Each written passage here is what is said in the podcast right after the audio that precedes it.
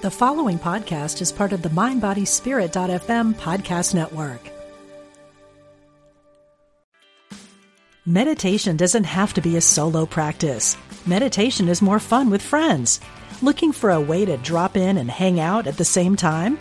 Join us online at Omega Institute for a meditation party with self proclaimed meditation nerds Dan Harris, host of the 10% Happier podcast, Sebene Selassie, and Jeff Warren.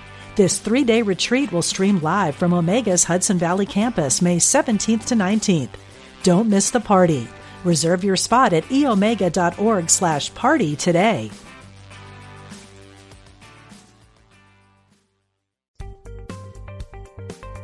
Experience the difference. Unity Online Radio. The voice of an awakening world.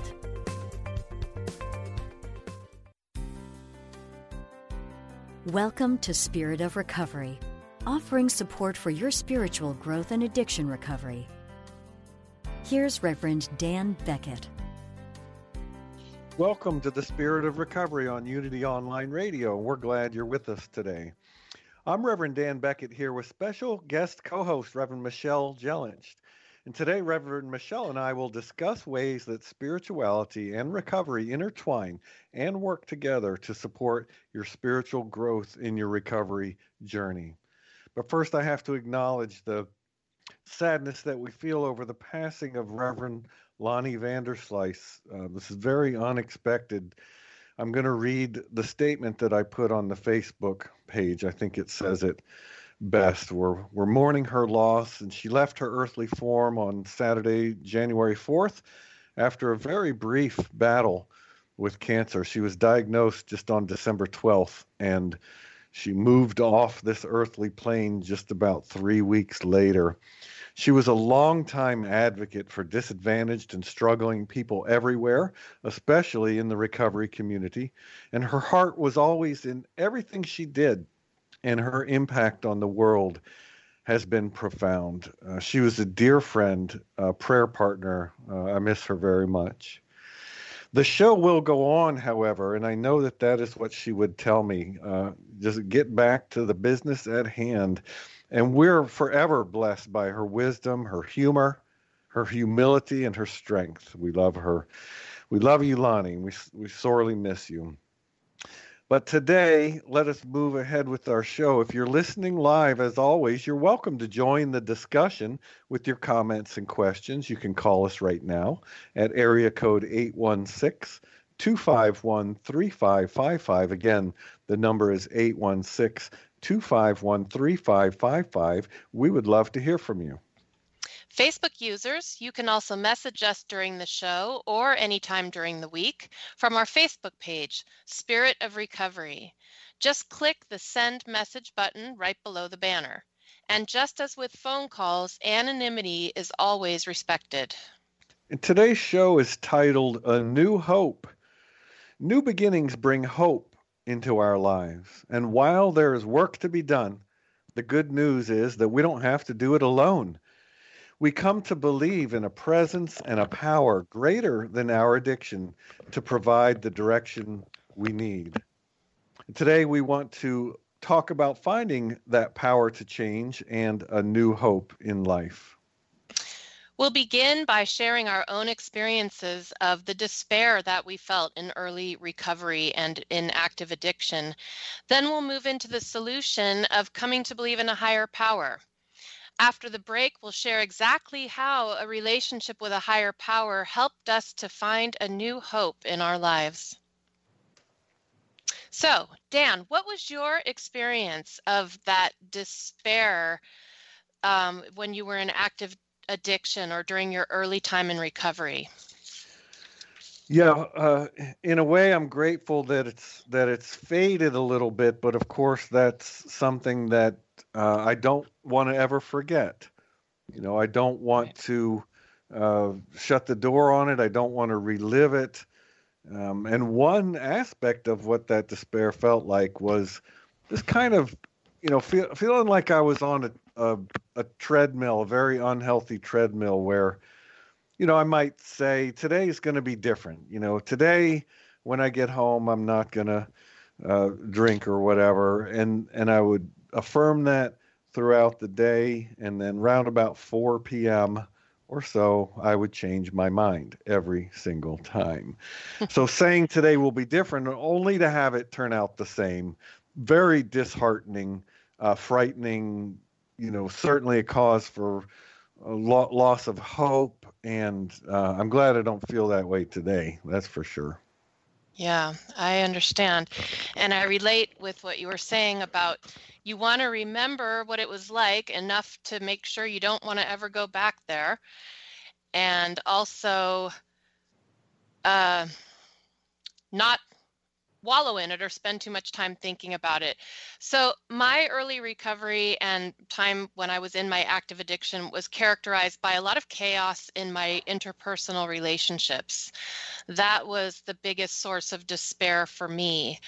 Um, because my addiction was alcohol, drinking alcohol was the top priority in my life, even though it didn't seem like it. I had a lot of other things going on, but it took precedence in all of my relationships. And so that didn't make for very healthy relationships. And a lot of my relationships centered around drinking and created a lot of chaos that was not a lot of fun for me, some pretty tough times.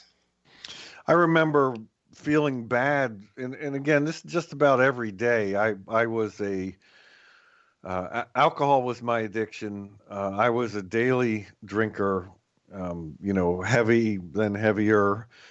And I remember just sort of feeling bad, you know, guilty, uh, maybe in the morning, but both physically bad, but also kind of emotionally feeling bad about the fact that you know my head was kind of fuzzy and I didn't feel that great and and I kept doing it every day and yeah I got used to it but I still knew um, that that it was it would always take some time, you know, into the day, some number of hours till I was sort of feeling more awake and alert, and eh, you know, and that that's no good. That coupled with the uh, experience of often wanting it to be different only to turn around and watch myself make it exactly the same and then wake up feeling feeling bad about feeling fuzzy about feeling bad yeah, that's a endless cycle. You mentioned the guilt and shame that you felt around drinking, and I relate to that. Um, I was always very aware of my own drinking, sort of that hyper awareness of like, oh gosh, am I drinking too much? Am I doing something inappropriate? And I don't know if you can relate to this or others can, but that thing where you wake up at three in the morning with just enough clarity to say, What did I say last night? What mm. did I do? And then you can't sleep. So that would happen to me where I would just be thinking, thinking. And, you know, I wanted to hide my drinking. I didn't want others to know how much I was drinking. And so there was that hyper vigilance of myself. But of course, you know, because I was drinking, I couldn't be very vigilant. Yeah, it's kind of that um, spiral, you know, downward spiral of uh, self-defeating behaviors. I I yeah. I can identify with that. I remember feeling particularly embarrassed about how bad things got at the end of yeah. my drinking for me, and mm-hmm. and like you, uh, I drank more than than I wanted anyone to really know.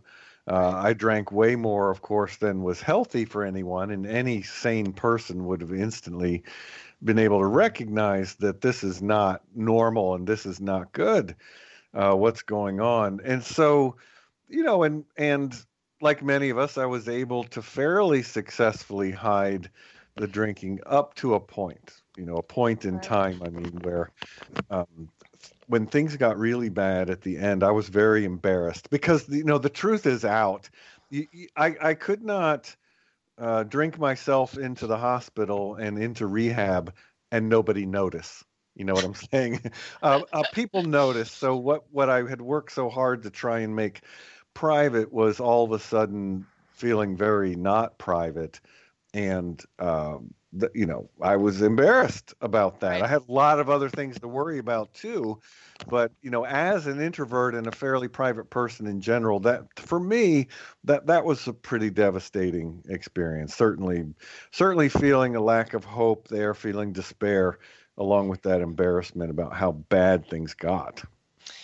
You know what that made me think of is certainly um, when we're in active addiction, we do things that you know warrant a certain level of guilt, but um, I think that alcoholics tend to be very shame based to begin with. So I know that I would feel guilt and shame that was misplaced. Um, it was just kind of a generalized shame, um, like a dark cloud that sort of hung over my life. So even if I hadn't done anything to be ashamed of, shame was sort of just always lurking in the background, which is probably one of the reasons why I drank in the first place, was to not feel that. That's a horrible feeling. You know, it another. Works till it oh. doesn't, right? It works till it doesn't. Right, right. Sorry, go ahead. No, I was just going to say another aspect of that despair. Um, a lot of people probably wouldn't call this despair because, in some ways, it's the American way, but I lived a very driven life before I got sober. Um, I was almost, you know, like to a workaholic level of just always being busy and doing lots of things and very ambitious, very driven to achieve, which is not inherently bad, but at the level that it ran my life, it was it was not good. Um, and so that definitely created despair because no matter what I achieved or what I did, you know, you can never get enough of what you don't really need or want. And so it was Yes. never fulfilling. And um, I was running myself ragged in that driven lifestyle. Yeah. Yeah, I can feel the despair in that. You know, uh, I'm reminded that, and I can picture. I, I would know where I was when when this happened. I think I, I was outside of a, a recovery meeting place in the parking lot, and a guy that I knew somewhat well was talking, and he said, "I was fe- I feel bad about things I didn't even do." and Yeah. I I as soon as he said that, I recognized that in myself. And I I really honestly up to that point did not get sort of the depth of that you know that kind of guilt or shame feeling that I was carrying. I mean, it, I just simply didn't know. And of Right. course that happens to so many of us. I didn't realize uh, what was happening. And when he said that, I felt like, oh my gosh, you know, we made a connection there. And I told him I I know exactly what you're talking about. I've done that same thing. How can I feel bad about things I didn't even do? Well, Yes. probably because I developed a habit of Yeah. feeling bad about stuff. And Yeah. you know th- that right there, we're talking about uh, what was despair like. Um, that was actually a ray of hope, right? The opposite of despair. But um, what what despair was like is feeling bad about things I didn't even do. Yeah. Yeah, free floating shame. I learned that in recovery and in counseling, you know, that that was a, a big a big part of my problem and obviously we don't have the time to go into that, but a lot of like you mentioned a lot of the shame that we find ourselves carrying or that I found myself carrying was not even my own to carry. It was sort of inherited shame. The other aspect of um, the despair that I experienced was feeling like I had to go it alone. So I was a one woman show. And I'm an Aries, I'm independent by nature, but you know, in in in recovery rooms we talk about self-will run riot. That sort of um, propelling yourself through life by the sheer force of your own will. And that is an exhausting way to live uh, because we all need someone. No one can do life by themselves. But it was that feeling that um, if I want it to be get done, I have to do it myself, and I'm the only one that I can rely on. And that was a lonely feeling. Man, I just want to have written down everything you said and say it all right back. I had exactly the same experience. It's just me I felt alone. There was this is just how it was in the world. I did was not even aware that one could have a different experience than this. I have to do it myself. I have to fix it myself. I can't rely on anybody else to do anything. Amen. Plus one to everything that you said. I was yeah. right there with you. I so think it's a very common experience. Yeah. I think it is. So let's yeah. shift gears now that we know about this challenge of despair and ask what is the solution? Well, in unity, we affirm that all of life is governed by spiritual truths. Yes, and one of those truths is expressed very clearly in Unity's first principle, which states that there is only one presence and one power active in my life God the Good, Omnipotent. And this is an expression of what we call in recovery circles our higher power. And that is what we want to focus on today. But we might ask, how can I find this higher power that you're talking about? I'm not religious. Are you saying that I have to believe in God? And what does this higher power thing look like in real life anyway? So, Michelle, when you think about that phrase "higher power," especially as you encountered it uh, in in your recovery path, what comes to mind for you? What does that mean for you? Okay, so I understand those questions of, you know, I'm not religious. Do I have to believe in God? I mean, I had long since um, left the religion of my childhood and was a self avowed atheist, which is part of the I can do it all myself uh, thing. Um, and so when I came into recovery, I did not have any sort of belief in a higher power. I was starting from ground zero. And I had a sponsor who told me that if I didn't have my own higher power, that was okay. I could borrow hers until I got my own. And I don't know if that makes sense to other people in recovery, but for whatever reason, that made sense to me. So I couldn't believe in a higher power yet, but I could believe in the higher power that my sponsor believed in. And that was the cracking open of the door to that sort of belief for me. So I did that. I just believed in her higher power. And slowly but surely, I found my own higher power.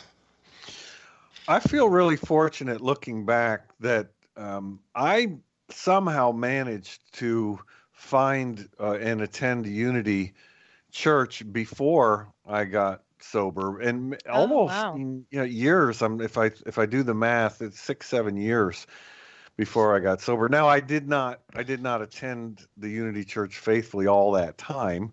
Um, I, I found it through my spouse. Uh, we had just moved from Michigan to North Carolina, and in and in North Carolina, uh, there's practically a church on every corner. You know, I wasn't used to that up up north uh, with the Yankees, but um, she had found a Unity Church through someone that she worked with, and she kept saying to me, you know, oh, I heard about this place and I think you'd really like it. And she even went a couple times with her friend and she'd come back and say, I think you would really like this. And I look at her like she grew two heads. You know, it's like we moved to the South. All of a sudden, my wife's telling me I should go to church. And I thought she was nuts, you know. But I, I'm so glad that I did because I heard things there at the Unity Church I had never heard before. And it really captured my attention. And, and like I said, so we were going regularly uh, for at least a few years there, kind of faded away. But when I hit bottom and I realized that I, I had a serious problem and needed to do something about this addiction. I at least had a concept, you know. And in Unity, we we refer to God as um, principle, right, or law with an uppercase L, uh, divine principle. And so I had something to, you know, a toehold so to mm-hmm. speak. Now I, I can say I had not I had not depended on this higher power for my life right. like I began to uh, at the end of my drinking in an early recovery. But when I think about what does the higher power mean to me in early recovery, well, it means what I learned about in a Unity church that gave me a, a toehold. It has grown since then you know i think it's really yes. deeply personal to each of us and mm-hmm. and i am a unity minister and i pastor the unity of augusta church um, but i think that my higher power concept uh, ranges a little wider than just that i find but yeah. i think that's true for most people, even people in mainline Christian churches. I've talked to yes. enough people to know that um, you know everyone everyone's got uh, some personal experiences, some some wordless truths about God that might not be represented, you know, by the doctrine of that tradition. Right. I don't know where this exactly came from, what spiritual master said it, but you know, whenever we talk about God, the best we can do is point at God because our human understanding and our human language is simply not sufficient to describe the indescribable. Uh, I'm one of those people who came into Unity via the 12 step program. So I uh, attended a Friday night women's meeting that met in the basement of what is now my home church. And I think I went to that meeting every Friday for about a year before someone in the meeting said to me, Hey, you know, we've been going to this church on Sundays. Do you want to come? And the only reason I went is because it was a couple of my girls from my meeting and because they said, It's really similar to AA. You'll love it. And I had that experience that so many people have when they first come into Unity of just, wow, you know, wow, this, when I heard that it was about a God of our own understanding, you know, that I had that space to believe um, in my higher power, what, which was just in its, you know, incipiency at that point, just beginning to um, understand what that meant. But I found that the Unity teachings really dovetailed perfectly with my uh, early recovery. And as you mentioned, my understanding of God just really began to expand at that point because I was getting it in 12 step, but I was also getting it in unity. And the two just really helped me to grow spiritually so much. Absolutely. In fact, that is the very reason that our show here exists on Unity Online Radio because there is such a natural fit between um, you know addiction recovery spiritual principles and unity spiritual right. principles and they really do i have found in my own experience support one another i think it's a yes. wonderful uh, combination it's been like i'm just so grateful that i had at least something you know going into my addiction recovery with uh, to hang on to uh, because i was also you know, I, I would have said I was an atheist if I even cared enough to define it, which I didn't. you know, I simply, it meant nothing to me. I didn't care yeah, about yeah. all that stuff in any way. Yeah. But when I think about what's a higher power mean, um, I, I come to this paradox in a way in my mind because I find my experience of my higher power to be both very subtle and yet very powerful at the same time.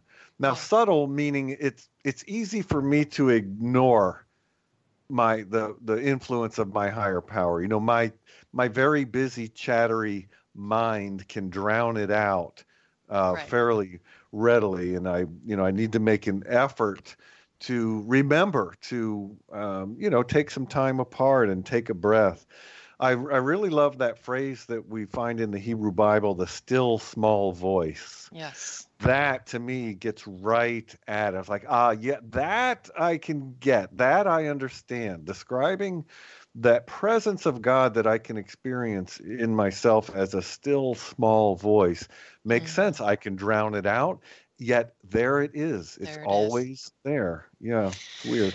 Yeah, I think you mentioned that the experience of God is a very personal one. And if I believe, I've come to really believe that it's very different for every person, which is why we can't tell anyone else what their higher power should be like or should look like. It's it's something that a, we experience ourselves and i had that experience you know it, it it came to be something that i experienced rather than something that i believed in. And that to me was the difference between just you know blindly believe you know stating that i believed this that or the other thing and really experiencing it myself. So as I was getting sober and learning more about spirituality and began to, like you mentioned, spend time in prayer and meditation and start to clear away some of the uh, the wreckage and things that were um, impeding my being able to hear that still small voice, I began to have an experience of God. And it's not even something that's describable again with words. But when I had an experience of God, that was something that I could really hold on to because it wasn't something I had been told to believe. It wasn't doctrinal, it was an experience. And like I say, it's impossible to describe, but um, having experienced it, it, it stays with me to this day. I want to leap up and, and shout, "Amen, sister!" like in the traditional church. I, I, really, I really get uh, what's going on there as I hear you say that because, yeah, that that is exactly my experience. I do I have to say, I do love um, the the unity phrase of one presence and one power. Specifically, the presence and the power. I'm not so much about the one. That's fine too, but understanding God or experiencing, like you said, experiencing God as a felt presence and some kind. I don't even know how. Some kind of power that that has helped me a great deal and i think it's for the very same reasons that you shared that um, i wasn't being asked to believe and you know i wasn't asked to check off down a list i believe this i believe that i believe that which i never found very helpful i was in a sense invited to my own experience of this thing that we call God. And you know, and that I use the word God, and not everyone in unity does, and I totally right. get and respect that because it's just just like all words it's just a signpost right? right? it's just a pointer like you were saying the best we can do is point at uh, this thing we call god and this thing even that word uh, doesn't fit very well is really i can only describe as an experience so a presence and a power that works for me very yes. well as signposts that that that fairly effectively get at what what my higher power what god is for me. Yeah. You know, you mentioned uh, people having uh, difficulty, some people having difficulty with the word God. And I remember early in recovery that someone taught me to use HP if I wanted to say something in place of God. So HP being for high high power higher power i'm sorry.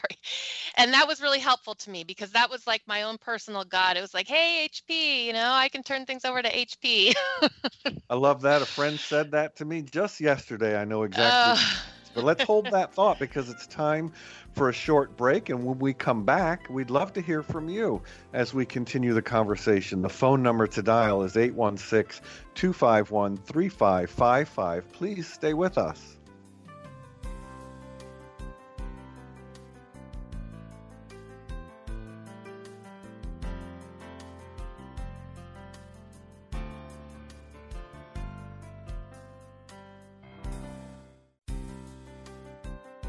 Welcome back to Spirit of Recovery.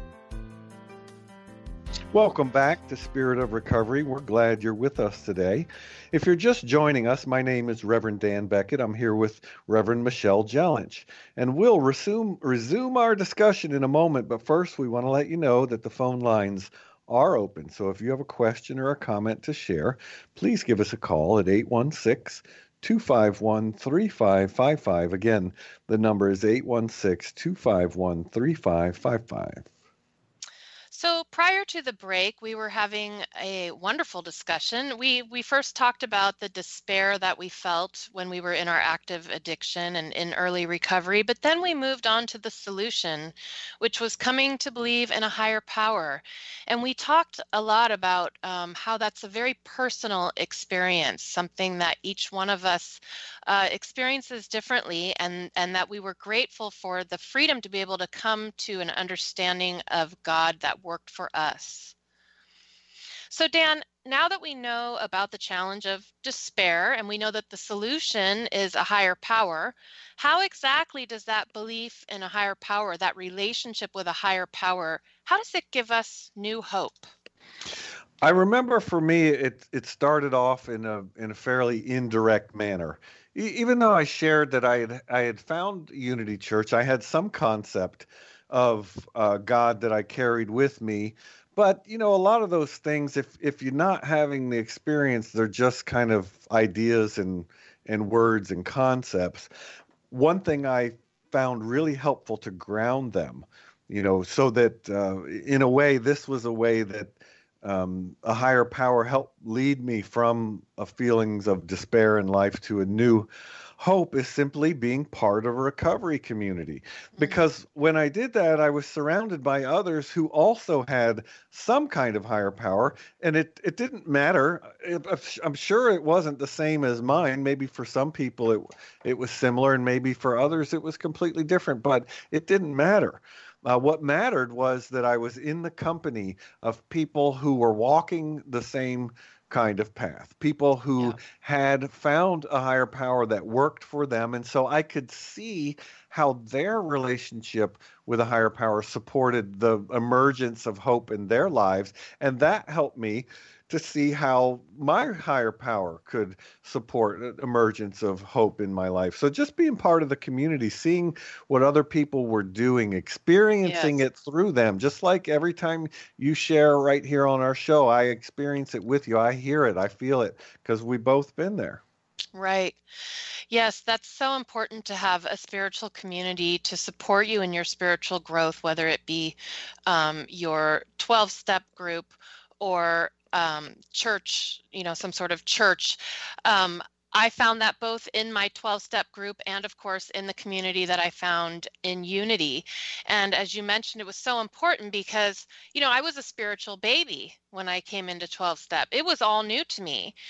And um, I needed to hear, like you said, I needed to hear others, what God was to them, what the higher power was to them, how it worked in their lives, so that I could begin to figure out how it worked in my life. And the first thing that happened to me that was really so profound was when I took the third step. Um, in fact, it was so profound that I began to see my the arc of my life in terms of before and after the third step. Um, for whatever reason, for me, it was a very profound step. I think because, you know, I talked about earlier about being independent, that self will run riot, that, you know, um, ambitious, driven, I can do it all, workaholism, all of that. And so, this idea of turning over my will my will i mean not just my life but my will to to the higher power to a power greater than myself was profound it meant that i didn't have to figure everything out anymore I didn't have to go it alone. I didn't have to be that one woman show just powering through life in the, you know, by the sheer force of my own will. And that was just huge for me. I can hear the relief in that uh, I feel like I'm living it with you for a moment there. The relief and the hope that that brings, as you describe it, absolutely, it, it is it is profound, and I can totally get um, dividing life, and I I do it too. Not maybe specifically the third step, although possibly, but just you know before getting on a recovery path and after getting on a recovery path is right the major division in my life. Uh, one way that I use the relationship with a higher power to move out of despair and into a new hope was through a prayer practice. Right. Now, again, and, and I'll do this a lot today, referring to uh, prayer as understood in unity, because that was another aspect mm-hmm. of the unity view of um, Christianity that really helped me a lot was the unity understanding of prayer. I feel like we we really nailed it because it is very experiential based. So, um, in brief, as we know, it's not a talking kind of prayer; it's an experiencing kind right. of prayer and the the kind of prayer that we that I learned about in unity that I began then to practice in my own life, you know, we normally would call it meditation. That's really mm-hmm. more the kind of thing that we're doing. We're just purposely taking some time to come apart for a while, to sit and relax and breathe, and then just you know listen, if you will, for that still small voice. It's it's more of an undoing than a doing it's not yes. so much that we're doing something; it's it's the things that we cease doing yeah. that I think where the experience comes in, and it's a lifelong practice. I've right. said before, and I'll say again that my meditation teacher, Reverend Robert Brumet, um, said to me once as we sat down with the with the group uh, to do a meditation, and I made some comment about being a beginner, and he said, "Everyone is a beginner every yes. time we sit down yes. to meditate. And I so appreciated that because I thought, well, well, maybe I don't know how to do this, or maybe my mind wanders because I'm not very good at this, or whatever. Come to find out, that has nothing to do with it. Right. You know, every time we sit down in prayer or in meditation, we're we're all a beginner, and just by doing that, making that a part of my life, that is a way that uh, God, my my understanding of, uh, or faith, if you will, and God helped me move out of despair and in, into a new place and hope in my life. Well, you mentioned Robert Brumet, and you can't ask for a better teacher in prayer and meditation than him. Um, love him. You know, my prayer practice has changed a lot over these uh, 24 years of sobriety. And um, I'm a firm believer that any and all forms of prayer are good, and different types of prayer are appropriate for different times. Um, I'm sure that my prayers in early sobriety looked extremely different than my prayers do today. Um, but that doesn't make them any less valid. Uh, my prayers back then were, you know, please God help me with this. I don't know what to do. Take this from me. Take this out of my hands. Guide me. Show me what the right thing is to do. I don't know what choice to make here. You take it from me. And I probably wouldn't pray quite in that same way today but that was huge for me. Like I said, that third step of beginning to turn things over to another power and not figuring everything out myself, you know, was such a big shift for me. And of course, with all things, you know, the proof is in the pudding. It's all, um, it's all academic until you see how it pans out in your life. And the thing was, after I took that third step and that um, started living my life that way, my life got better it got better.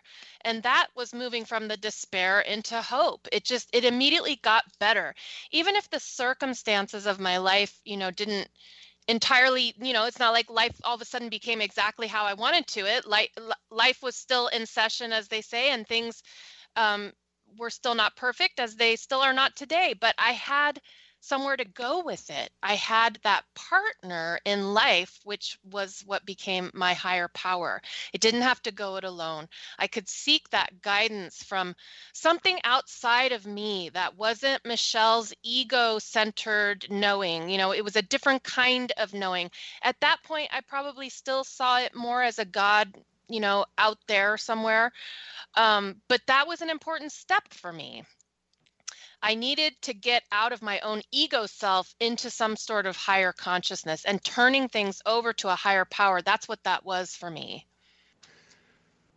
Uh, one thing that comes to mind, and I was reminded of it as as you shared, and I I can affirm uh, for myself everything that you said is that my you know developing understanding and, and belief if you will in some undefinable thing that I called uh, higher power or mm-hmm. God, um, it, it, it let me remember that there is possible that there's more going on than I know. and just that possibility took so much you know, it was such a source of hope just in itself.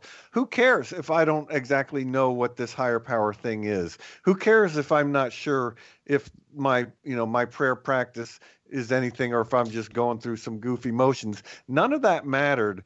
Just the realization that, hey, you know what? It's possible. And all these people seem to believe this that there is more uh, going on than I might know, and yeah. so I'm not in this alone. Exactly. You know, there there is a source. Even just uh, if I'm even just being very self-centered and selfish, there's a source of ideas for me to get myself out of this that I'm unaware of. You know, I don't think about it that way today. There is a power and a presence and a source of wisdom and, and of guidance that I don't have to you know, I don't have to have every book in the library. I can go to the library, you know, when I need something right. that I that I'm feeling like I, I don't know what to do, as you said, or I need to turn it over, yeah. as we talk about, which I love and which I did last night. Again, it's such a powerful concept. I think, regardless of one's theology, right. just to draw a d- delineation between my smaller s self, the, the thing that's up at night worried about stuff, and the concept of, you know what, there's more going on than I can possibly know. Why don't I toss this out into this endless sea of possibility and, and let it go yeah. for myself? You know, uh, I heard someone say in a meeting once that um, alcoholics have that unique combination of self-centeredness and self-loathing where we think that we're the garbage that the earth revolves around and so i really you know i really related to that that certainly self-centeredness self-obsession was a huge part of my pre-sobriety life um, but coupled with not feeling very good about myself. And so, as you mentioned, just that concept that there's more going on here than just my own perspective. And it really opened up the, my worldview for me. And Unity played a really key role in that because in Unity, I heard that not only was there one presence and one power, God, but that it was God the good. And to me, that was profound. So it began to help me see the universe as a place that was biased for good. Somehow, it's all part of the mystery, right? I don't ex- I don't know exactly how it works, but I believe it through and through that what we have here is good. And that was such a huge shift in my worldview for me because I started to hear in unity, you know, that all things were working together for good, that all would be well, all was well, and all would be well. Well, these are not things that I typically heard out in my pre, you know, unity universe. Um, it's certainly not what our culture typically teaches us. And so it began to be this antidote to our culture for me that I didn't have to be caught up in that, you know, self will and that trying to control everything. And, you know, everybody's out to get me and I got to get mine. And um, Unity was showing me that the universe, God, was a, was biased for good. And I could trust that and I could relax into that. And that was just huge for me.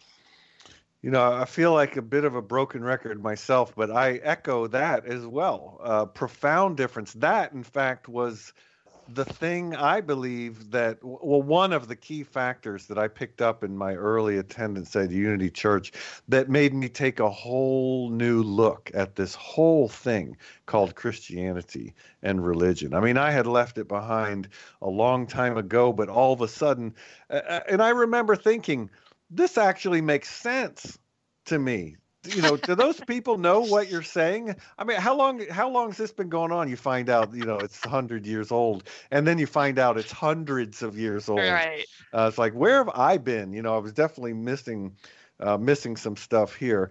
Uh, another way that uh, my my higher power, my belief in higher power, helped me move out of despair and into hope was that it, it caused me to begin to look for the higher power in others. Mm. You know, we mm. talked before uh, about the importance of the community. In fact, I often remember and will share about how important the community has been. Well, if I have a higher power and then other people have it, maybe I could see it in them mm. if I looked. Maybe I could see my higher power in them. You know, I don't I'm not even I don't even know exactly how they conceive of their higher power, but it doesn't right. matter. Right. Can I see and and in unity we might call that the Christ, you know, right. divine mind, Christ consciousness. Can I see the Christ in each person in here if I look for it? And I found that yes, I could. I mean, and that doesn't mean um, I'm looking for a perfect person, it means that underneath all of it, and this is true about myself and about everyone, underneath all of that that we might call dysfunction, or I, I really like the phrase unskillful use of mind. That seems, that seems less of, of a you know get beaten by a stick than right. than dysfunction. Uh, underneath all my unskillful use of mind and the same in others, there is uh, this presence and this power that, as you say, is at its core good. I mean, th- you know yeah. that that's what a revolution, what a revelation Absolutely. and a revolutionary concept in my life. Um, and yeah, that helped me a great deal move out of despair um, and into a new hope. You know, when I could when I could live from that place, I didn't I don't need to drink in order to be okay in the world. Yeah, for me, it was as simple as shifting from the world is out to get me to, you know, the world is in my favor.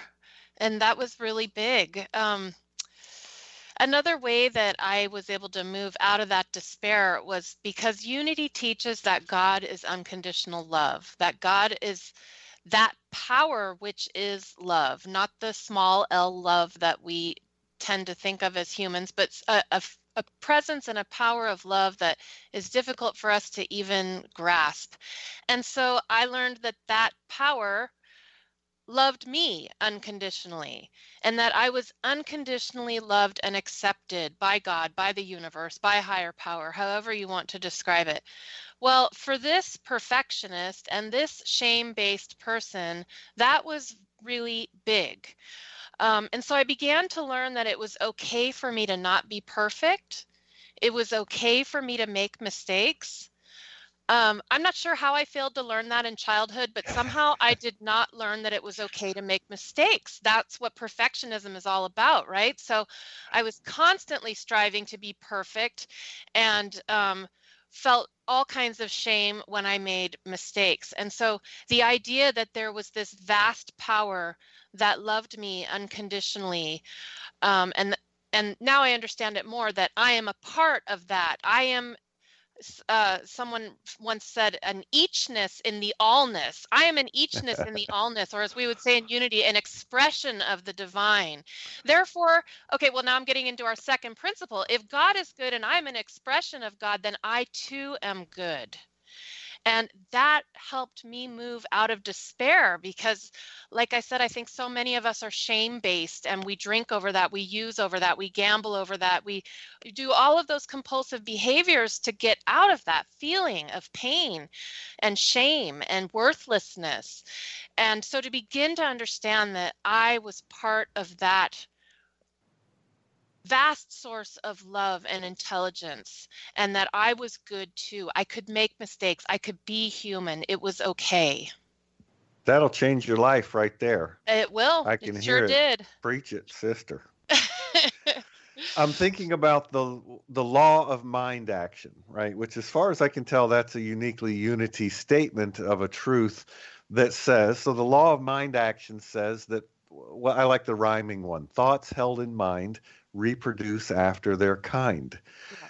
which tells me that whatever it is that I go around thinking about, I'm going to get more of that. Yes. Right. That also, I realized, and this fairly recently, is also known as confirmation bias.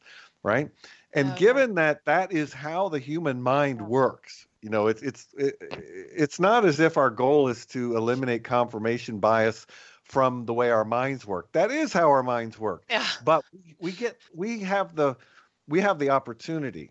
And again, uh, addiction recovery can be described as regaining the power of choice. Yes. I had no choice about drinking for so many years in my life. I regained the power of choice. Well, I regain other powers of choice as well. Like I can choose what my mind is thinking about somewhat, you know, not right. with 100%. It's not like a TV remote where I can completely change it in an instant. But I have more than a little bit of influence over what's flying through my head, especially over time.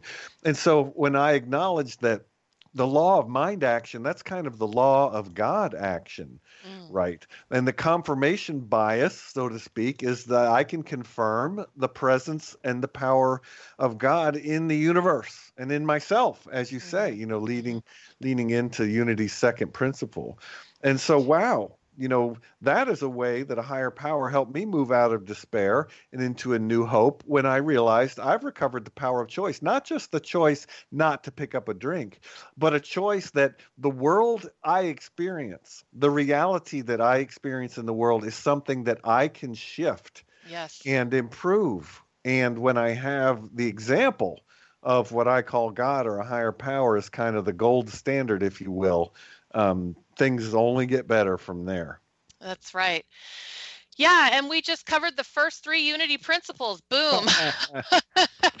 but it's really true, you know, as first we had to learn that there was a higher power, then we had to learn that we were a part of it, and then we learned that the universe was in fact biased for good, biased for our own growth, biased for each and every one of our highest good. And as we began to believe that, our lives began to demonstrate that. So it really was true for me. You know, as soon as I started to adopt these principles, my life began to change. And if I believed that the universe was basically a good place, then I began to experience the world as a good place and I began to experience my life as good. Now, does that mean that I didn't have all kinds of challenges? Let me tell you, in 24 years of sobriety, you name it, I've experienced it.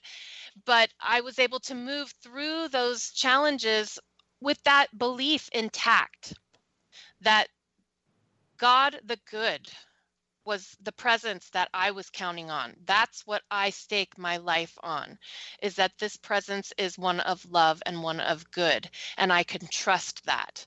And as I believed that, that is what began to demonstrate more and more in my life. So yeah, it's exactly it's third third principle. There's a phrase that I really love that I find I repeat a lot, uh, especially at church, and it's this resting in the presence of God. I love that concept, that idea, and the, that feeling, that calmness, um, that hope that comes from being able to do what I call resting in the presence of God. In fact, that's that's a description that I've used of meditation because sometimes you know a word can get so shop worn that yeah. uh, it doesn't really it's not carrying any meaning anymore. And so I, I find um, that it's helpful to me to be able to describe things in different ways. And so um, what I'm doing in my prayer practice, which is AKA my meditation practice, I am I am resting in the presence of God. Practicing the presence yes. is another way that I've yeah. heard of it. And so by doing that, uh, I have been able to move from despair to a new hope by taking the time to, again, practice. We call it a spiritual practice for a good reason. But now let us move into action. Uh, we're on a principle tear. So, Unity's fifth principle states it's not enough to know these truths, we must live them. That means we must each take action in order to grow and recover. So here's something that you can do if you're listening to move from despair to a new hope in your life through a higher power. So think of a way where you might be feeling despair somewhere in your life today. For example, is there a, is there a relationship that you have that feels hopeless, a situation that feels hopeless? Maybe you feel like you have to face life's challenges alone, or perhaps you just feel like your life is lacking direction or purpose. What's important is to pick one thing, something simple to focus on for here in this exercise because you can take what we do right now into your life this week and return to it anytime you choose in order to find a moment of peace. So let's use the example of feeling like you have to face life's challenges alone. So use a statement of power, or what we in Unity refer to as a denial, to deny any power to despair. You could say something like, The feeling of being alone in life is not the truth of who I am. That feeling of being alone, having to go it alone, is not the truth of who I am. And say it with conviction. Say it a few times so that you can believe it. And follow that up immediately with a bold, positive affirmation of a new experience. You could say, through my higher power, I am intimately and powerfully connected with all people in all of life. I am never alone. Then take a few quiet moments to relax and take it easy. There's no need to struggle. Give thanks for your new experience in the world and move on with your day. Again, the feeling of being alone in life is not the truth of who I am. I am intimately connected with all people in all of life. I am never alone. Amen. Well, we've come to the end of our time here together, and we hope that you found something that is helpful to you on your own recovery path. Thank you, Reverend Michelle, again for our discussion, and thank you to all who listening on the podcast via Spotify, Apple Podcasts, Google Play, Stitcher, and Tune In. Uh, we bless you wherever you are on your recovery journey, and we are doing this today and forever forward in memory of our beloved Lonnie Vanderslice. Yes. And listeners, if you'd like, you can connect with us on our Facebook page, Spirit of Recovery, and give us your thoughts and feedback. Thank you for listening. This is Unity Online Radio, the voice of an awakening world.